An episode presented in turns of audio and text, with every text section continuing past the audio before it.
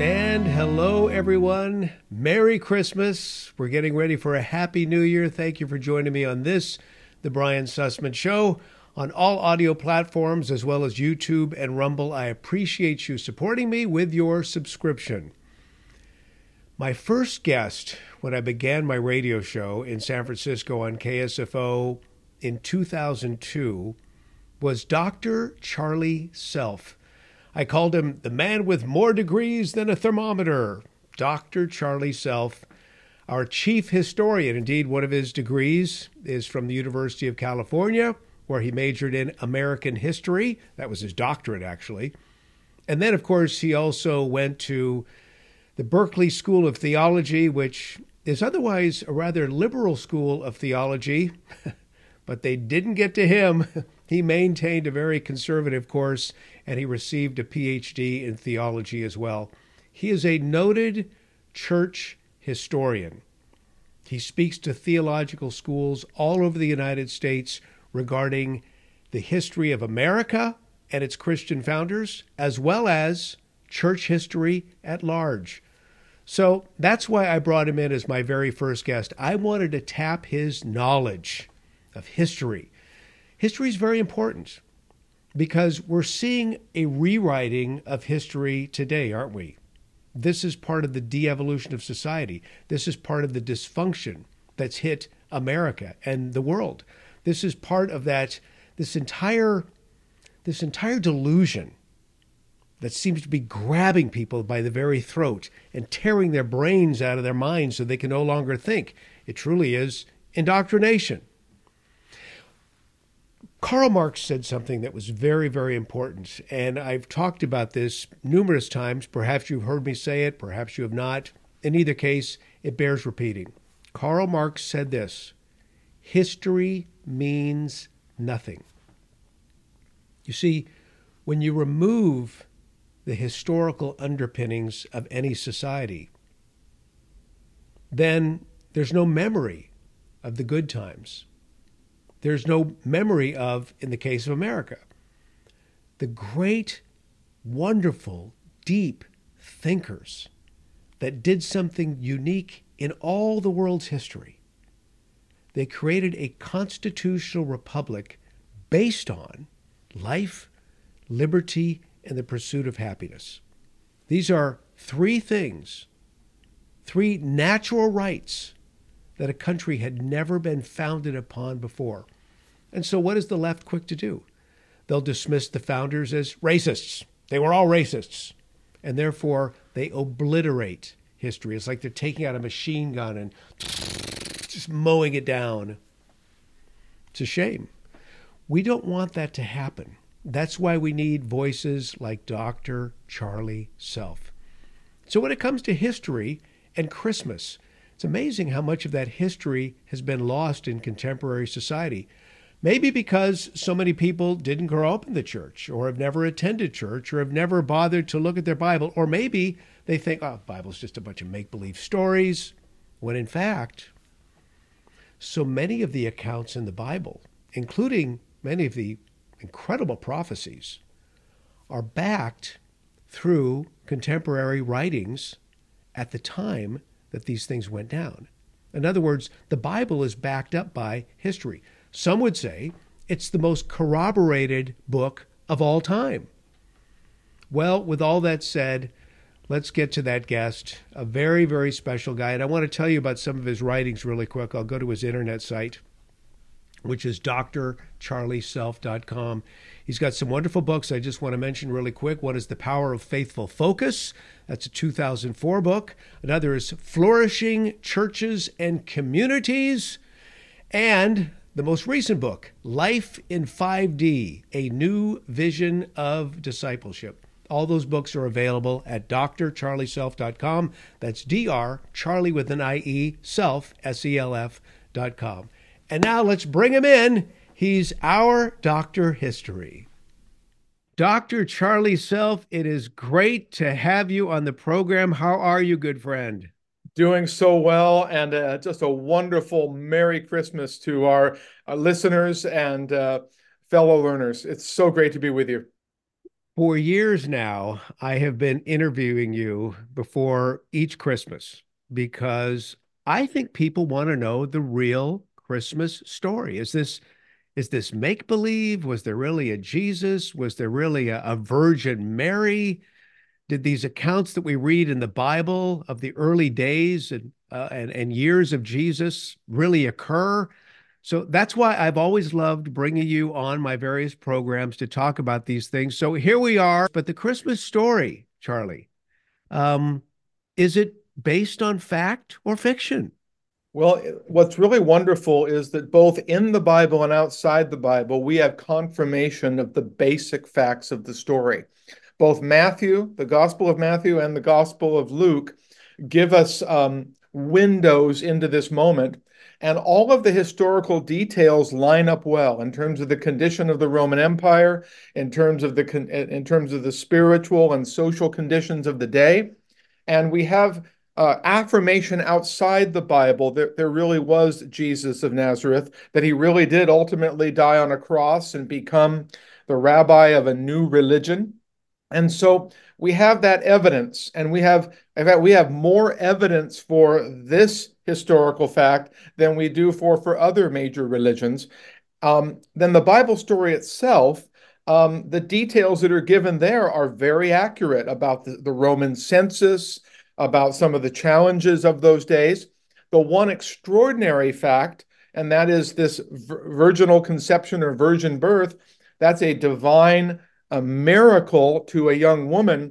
And so one has to believe that divine miracles are possible to believe that part of it. But all of the rest lines up well, even if one is skeptical of spiritual things. But can I drill down on one important point here just for a moment? I don't want to lose people right off the bat with this, but I think this is very important. The whole idea of the Son of God, the Messiah, being born of a virgin, that's something that was prophesied about earlier in the Bible in what we call the Old Testament, correct? Yes, and it's in the book of Isaiah, chapter seven, verse fourteen. And the context there is Isaiah speaking in the midst of huge uh, military and spiritual conflict and giving a promise, giving a promise that there shall be a young woman or a virgin, and the Hebrew word means both. A young woman or a virgin shall conceive, and they and will bear a son and call his name Emmanuel. And we have an initial preliminary fulfillment of that when it comes when it comes to God working with his ancient people uh, seven centuries before Jesus. And then the, the writers of Matthew and Luke say that that is fully fulfilled in the birth of Jesus of Nazareth. And so Mary is the final recipient of this prophetic promise. The other thing that had to occur, if if Jesus really is the Messiah, uh, he had to be from the line of David's family, correct? Correct. Um, and this is a conservative figure. I, I'm always cautious of, of evangelistic speaking or being too uh, embellishing things. But there are nearly three hundred very specific prophecies about the, the birth and life and death and resurrection of Jesus found in the Hebrew Scriptures, the centerpiece of which is Isaiah chapter fifty-three. And um, so what, what you see in Matthew in the first two chapters alone uh, are more than half a dozen that it, phrases like "it might be fulfilled" or "the prophet said this." And so the writers want you to know they're not making this up out of whole cloth, that there's an ancient history behind it. And um, the controversy uh, around it has to do with the impact of who this Jesus is, not whether or not he existed and was important. Well, okay, let's let's move through the Christmas story. And and if there are some, some associated prophetic scriptures that you'd like to interject as we talk about this, uh, let's go for it. We have the story of, of Mary. She's she's a young woman. She has this incredible encounter with God. God says she's going to give birth. How old was Mary? And talk to us about her engagement with Joseph, because they weren't married. It was an engagement. Talk to us about the, the historical features of that. Mary would have been somewhere between fourteen and fifteen and perhaps as high as eighteen years old. She would have been a young woman. Remember, one became a man or a woman in their teen years, unlike modern American adulting at age forty. A uh, little humor there, but more seriously, she's a young woman. She's raised in a devout Jewish home, and she was, by Jewish tradition, uh, well-educated for a woman of her day. And she receives this angelic visitation saying that what's conceived of her is coming from the Holy Spirit. She goes, I've, I've not been with a man. I've not been with my husband. I'm betrothed. I'm engaged.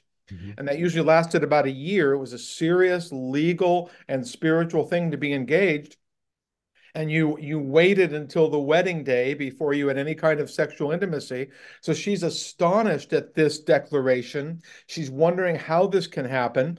And the angel tells her this is an act of God, and the one inside of you is going to be the Christ, is going to be the Messiah, is going to be the Son of God. And um, her devotion is such that she accepts this. Mary is a tremendous example of humility and being willing to bear such a great divine blessing and burden. Hmm. Matthew's, Matthew's account is kind of Joseph's take on it. Hey, Joseph, your wife's going to have a child. And um, this isn't your doing, this is God's doing. And you're going to call, he's going to be Jesus. He's going to save God's people, but he's going to be called Emmanuel, meaning the with us God or God with us.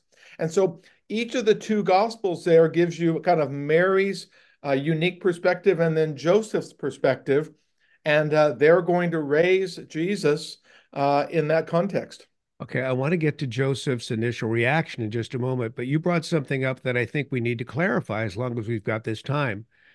In the Old Testament, in the Jewish Bible, it says the Messiah's name will be Emmanuel, God with us. You just alluded to that. However, his name wasn't Emmanuel. It ends up being Yeshua or Jesus. So talk to us about that. Well, the, the fact is that moniker Emmanuel is as much a title as it is a formal name. Mm-hmm. And so Jesus is Yeshua, Jesus. Um, it's, it comes from the root of Joshua, meaning Savior. Okay. And so his name is Jesus of Nazareth, but he is called Emmanuel, God with us. And, and of so course, that, even, that's a moniker. But even, even along those lines, Emmanuel, God with us, well, Savior is is is just just a more descriptive version of Emmanuel, really. Absolutely, they're they're they're related. Jesus has many titles, mm-hmm. and the Messiah of Israel, uh, prophesied in the Hebrew Scriptures, fulfilled in the in the Greek or New Testament Scriptures. The Messiah has many titles: Son of Man, Son of David, Son of God, um, God with us, Lord, King. These are all titles descriptive of the person and work of Jesus of Nazareth. Okay, so let's get to Joseph's initial reaction. He hears that his, his future wife, his betrothed, the woman he's engaged to, tells him she is pregnant. And what I really enjoy about this part of the Bible is it's so human. His reaction is is just so like any of ours might be. Go ahead. And it's it's, it's even more righteous than most of ours would be, because uh, he would have every right to disgrace her, to um, really put her in a marginalized place. But he was resolved, the Bible says, to kind of quietly end the betrothal. Uh, that's what the word divorce means in the text. End that betrothal, mm-hmm. and act as if, you know, it hadn't happened, allowing her, by the way, eventually to remarry if she wanted to, allowing him to remarry. See, he was called a righteous man, so he was actually trying to protect her. Now, he would have been surprised, of course, but he was actually trying to protect her. And then, of course, he gets an angelic visitation saying, well, because it would it would have been a disgrace, right? If she yes. if if she had become pregnant out of out of wedlock, so to speak. That yes. would be a disgrace, and there are certain consequences for that, which were not very pleasant. No, they weren't pleasant. Uh, they're nowhere near as violent as some of the ones we we hear about in certain contexts today, but they would have been very marginalized. It would have yeah. been a very difficult social situation for Mary and her very devout Jewish family. So Joseph now has his own, he, he receives his own revelation. correct? Yes, he does. And, and he's told to take her as your wife. So, um, you know, complete, complete the marriage uh, on time. Meanwhile, take care of her, continue to be betrothed and complete the marriage on time. And you're going to raise this child. And I think the biblical text says that they raised other children as well. Um, some of our Catholic and Orthodox friends have other opinions about Mary's future state. And I'm, and I'm saying that respectfully, because there's some amazing Christian, you know, there's wonderful Christians in all these traditions. No, no one could say it more gracefully than you, Doctor History. Uh, but to, to say that, the, the thing he's doing is receiving her fully as his wife, and, um, and they're going to raise this child together. There's that moment in time when they're in Bethlehem for a census. And I know from well, from corroborating evidence from contemporary authors of that time, there really was a census that took place. Yeah, in fact, the best estimates we have of, with all of the refinements in our history and our calculations, somewhere between three and six B C or before Christ is when this took place. Um, we have outside evidence that said not only this census, but other censuses took place during this period of time. So this was not a, an anomaly or an unusual event. They're going to their hometown. Uh, by the way, just to correct the record, uh, these aren't two homeless people, okay? Uh, Joseph is a, we call him a laboring uh, tradesman or middle-class artisan.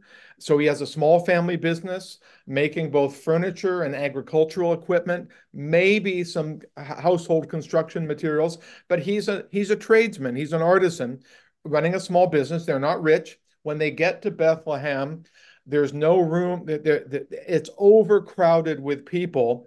And so we always, again, this whole no room at the inn and they have to go to the stable. This wouldn't have been all that unusual with family dwellings overflowing, uh, public houses overflowing. They found shelter in a place that was safe and warm and dry, probably sometime in March or April or September, October, depending on um, one's different uh, interpretation of the text. Um, but it was, um, it was a humble moment, but it was also a moment that was not out of keeping with the time. Okay. So again, they were not homeless. No. They were they were coming back to Bethlehem because the census required them to go back to their hometown, correct? Correct.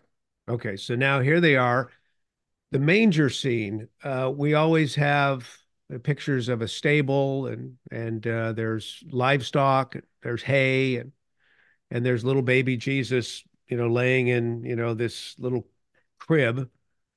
How accurate might that be given the history of the day? Well, again, read the biblical text clearly. It gives us just enough detail to understand that she, like every other mother, wrapped her newborn baby, swaddled her baby so he would be comfortable and sleep well. Uh, they used a feeding trough that they would have lined with straw and blankets to allow him to sleep. There may have been livestock. There probably were livestock around. Uh, we'll talk about the wise men from the East. They didn't show up that night. Right, uh, right. So it's okay to have these various scenes that kind of combine about two years of history. Yeah. Most of our Christmas scenes put all the stories together, right. But there would have been a few livestock. But again, for the day, remember, people lived in their homes with their animals at times. Mm-hmm. So for the day, this was not that unusual. It was humble, but it was not that unusual. Uh, Doctor History, is it true that Bethlehem was the place where sacrificial animals, animals that would be sacrificed at the temple, were raised? It was one of the locations, correct. Um, when you read about the shepherds in the fields at night, those sheep that they were shepherding would have been, uh, many of them would have been used in the temple sacrifices, which is also one of the reasons why most historians place this birth either in the early fall or sometime in the early spring. But uh, isn't, I mean, this is the part that uh, I think is fascinating. You know, yeah. Jesus is, is referred to as the sacrifice lamb. So he was born, that was very special, but he also died for the sins of this world, and then was, of course, raised from the dead. and yes. sits at the right hand of the Father. But my, my point is, he was the sacrifice lamb. So talk to me about the significance, if any, of him being born in Bethlehem, where the sacrifice lambs were actually raised. Well, you've actually said it so well. Jesus is called the Paschal Lamb, or the Lamb of the, the, the Passover Lamb sacrificed for the, he's called the Lamb of God later by his cousin John the Baptist, who mm-hmm. will die for the sins of the world. Later in the book of Revelation, as well as the conquering lion, he's also called the Lamb of God, slain from the foundation of the world. So there's no detail in Scripture unimportant, and we're not allegorizing or fantasizing here when we understand the context, because even Bethlehem was prophesied six, seven centuries before as the place from which one would come who was from everlasting. And so you have this fulfillment of prophecy. You have the, the, the, the shepherds, and Jesus is later going to be called the Good Shepherd. Right. Which, interestingly enough, is an Old Testament reference to God caring for his people, as mm-hmm. opposed to some of the religious leaders who didn't care for his people. So when later on, when Jesus says, I'm the Good Shepherd, he's putting himself in contrast to a lot of selfish spiritual leaders. So you've hit something really important. He's the sacrificial lamb for the sins of the world. He's also the Good Shepherd who cares for the people that follow him. And uh, all of that's significant. So I think there's a reason Luke included that in his narrative. Uh, you made a good point earlier. The Christmas story, it's as if we've compacted, you know, a couple years of scenes into one scene, very much like Hollywood does to tell a story more effectively and, and more succinctly. But let's talk about the wise men. Who, who were these people? Where did they come from? Well, these magi are um, men that come from uh, Persia and or Babylonia. So you've got to go a lot, hundreds and hundreds of miles to the east. And where would Babylonia be? Where would these locations Iraq be? Iraq and Iran. So okay. think Iraq and Iran. Okay. Um, and they, it wasn't three guys, you know, kind of traveling in a stagecoach here. This would have been an entourage. This would have been an entourage of anywhere from from from thirty to fifty people minimum. And because the, the trip was very long. If you're talking Iran or Iraq, that's that's a long journey. It's months. So yeah. it's what it's one they see the they see what they see as a star of promise in the sky. And and these are folks that Uh, don't have a Jewish background. This is another important thing about this expansion of the people of God. Mm-hmm. The ancient Jewish traditions are absolutely fulfilled to the detail, but they all include expansion to all nations and cultures. And so in their own astrological observations, in their own spiritual traditions, this was a sign that they needed to follow this star and worship this king born of the Jews, who was going to lead them into far greater wisdom. And so this could, they arrive at Jesus's home somewhere when, when this little not, one is... Not at the manger, you're saying at their home. At their home in Nazareth, they arrive probably when he's about anywhere from fifteen to eighteen months old. He's a toddler. Hmm. And they come and present these gifts, because shortly after this moment is when Herod, the horrific ruler of the entire region, appointed Boy, by the... You know something, if I may just interject, I was oh, reading please. something in preparation for this interview with you. I was reading something historically about Herod. And one, he was a, a real guy, and two, he was a really bad guy. You can't even, um, there's no good comparison. Um, he killed almost every one of his relatives. He killed any rival to his power. He had Jewish blood, but might as well not have been Jewish for all of his complete lack of piety, complete lack of any kind of religious devotion. He was devoted to one thing, and that was his own power.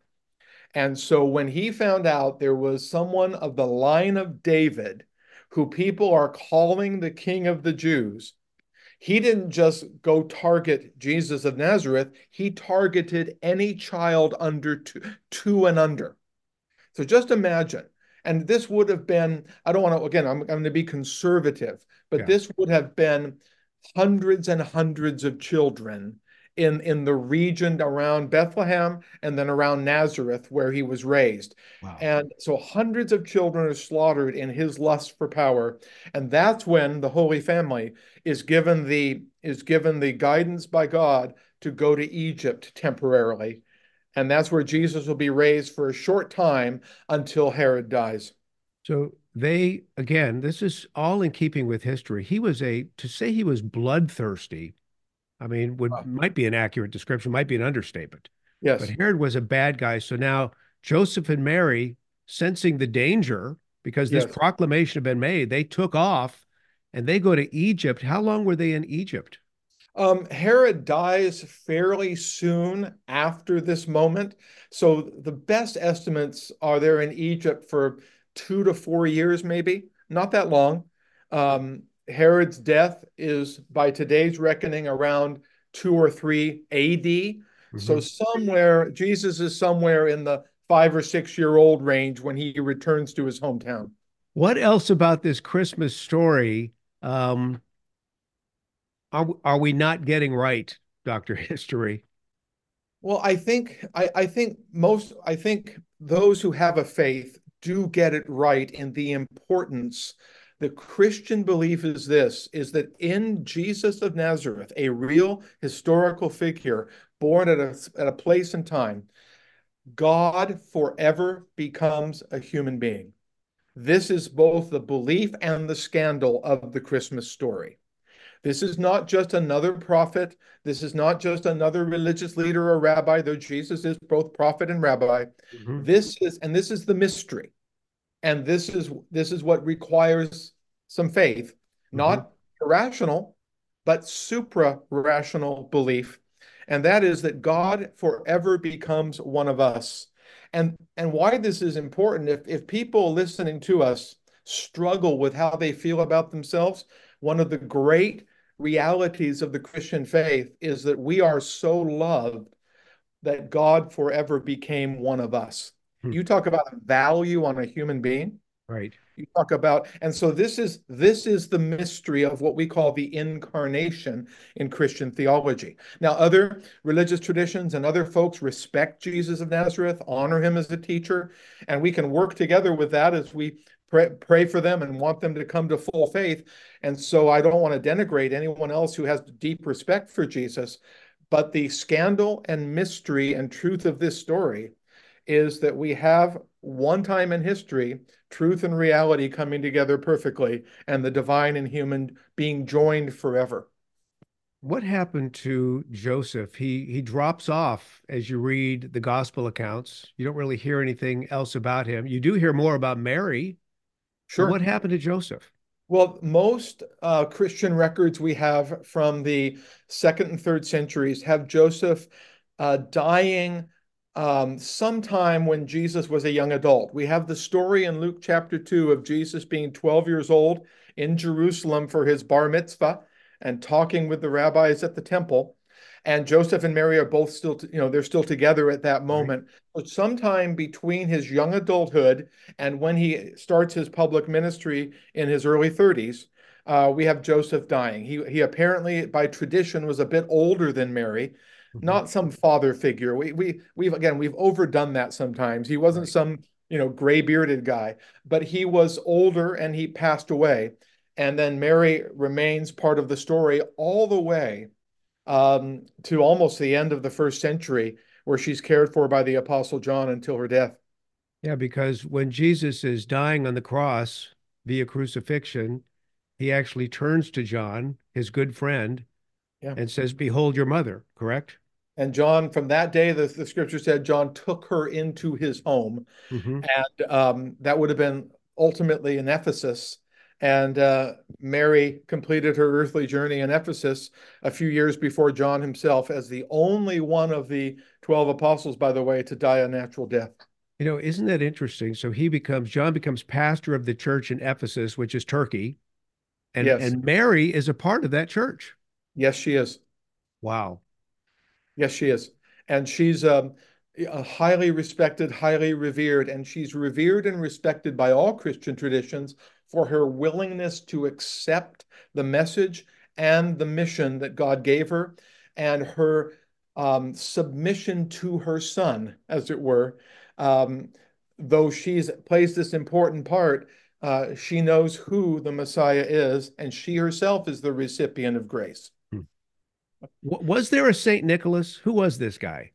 Well, B Bishop Ni Ni Bishop of Myra, around two eighty A D, uh, is where the original story of Saint Nicholas comes from, and this was a this was an amazing monk and bishop who gave away his fortune to the poor, who spent his time caring for children in particular, mm. uh, and caring especially for the people that were on the margins.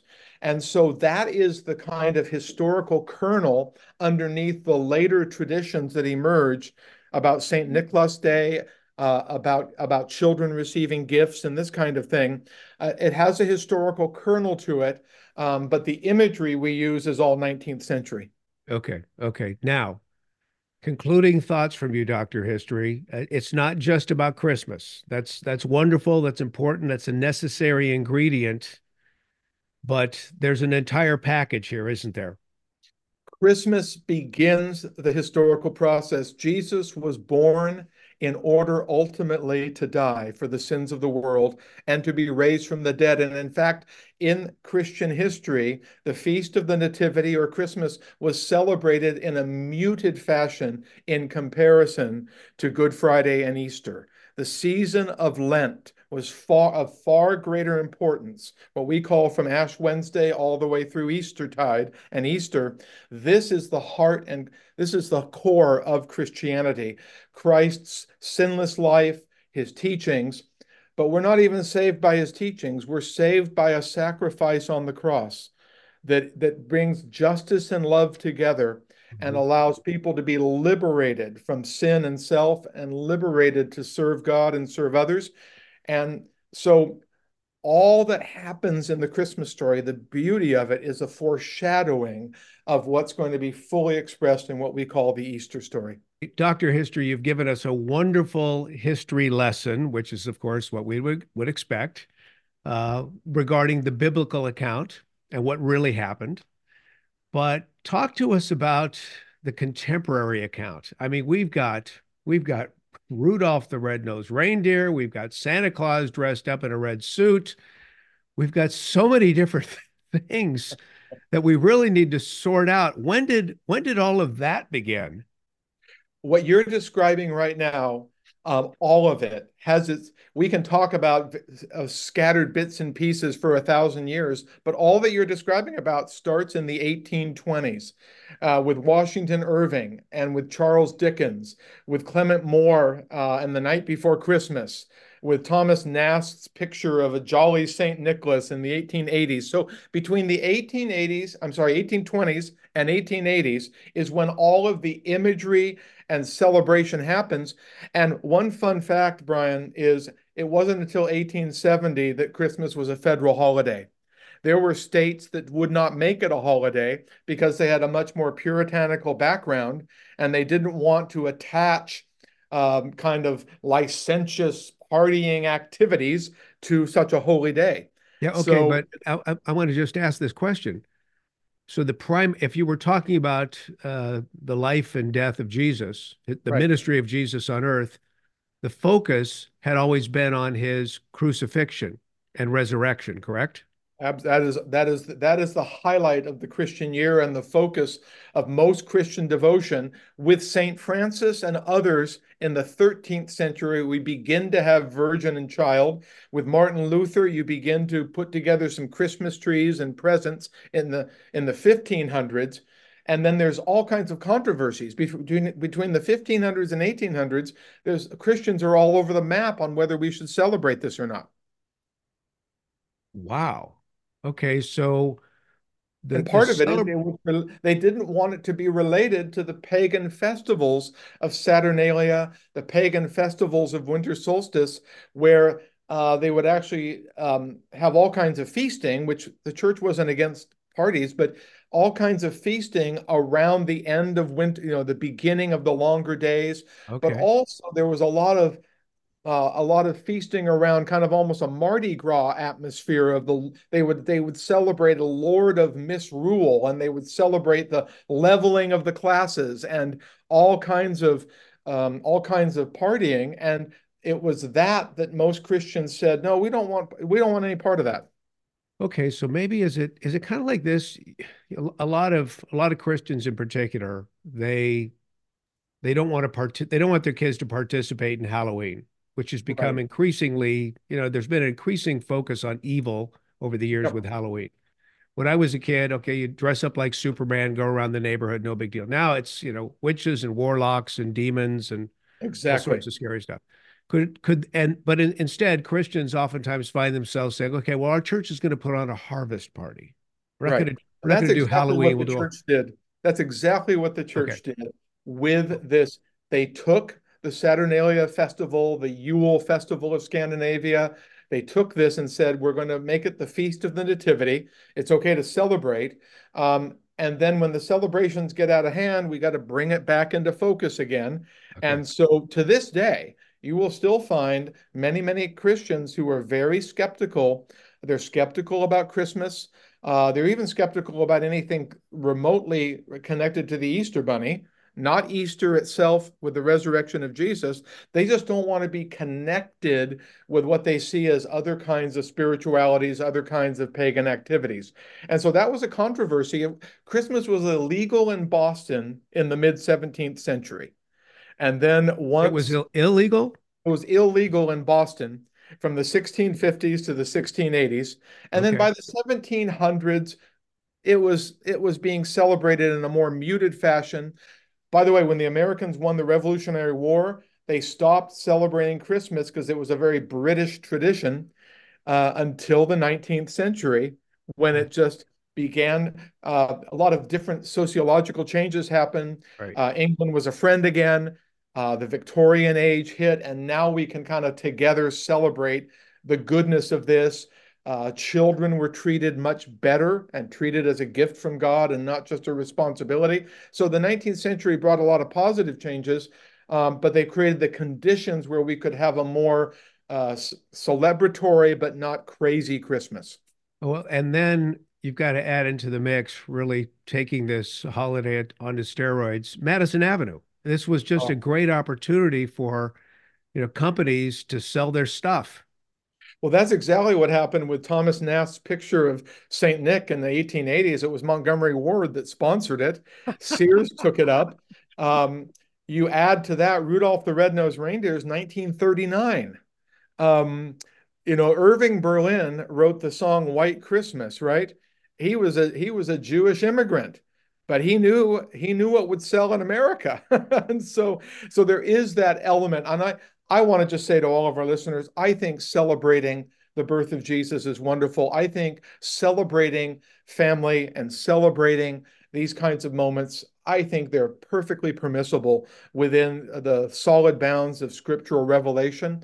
I respect others that might differ from that, but um, I can certainly understand why some would be a little bit skeptical at times, but it's not unusual for uh, the church to take what is positive about creation and and bring it into its fullness instead of just rejecting it altogether, and and the light will begin to dawn um ever more brightly after that day. So it's not a big leap to say the light of the world has come, and let's start celebrating that. Wow. Okay, Doctor History, always a pleasure to have you on the program. Thanks for taking the time, and of course I wish you not just a Merry Christmas, but I wish you a wonderful, wonderful, prosperous, blessed new year. Thank you for being with us. Thank you. It's my honor. Well, thank you for joining me in this edition of The Brian Sussman Show. I pray that the Lord blesses you and keeps you and makes his face to shine upon you. I pray you have a wonderful Christmas time. I know this could be a very sad time of the year for some people because maybe you've lost a loved one, and my heart does go out to you, but more importantly, God's heart goes out to you as well. Uh, he comforts us in all of our needs. He's able to do that, and I hope you'll please call on him. If you're lonely, if you're missing someone, if you seem without hope or in desperation, he will supply all of your needs. He promises this. according to his riches and his glory. And in the meantime, let us pray for a prosperous and healthy twenty twenty-four. Thanks for listening. Make sure you subscribe on any audio platform as well as YouTube or Rumble. Brian Sussman, signing off.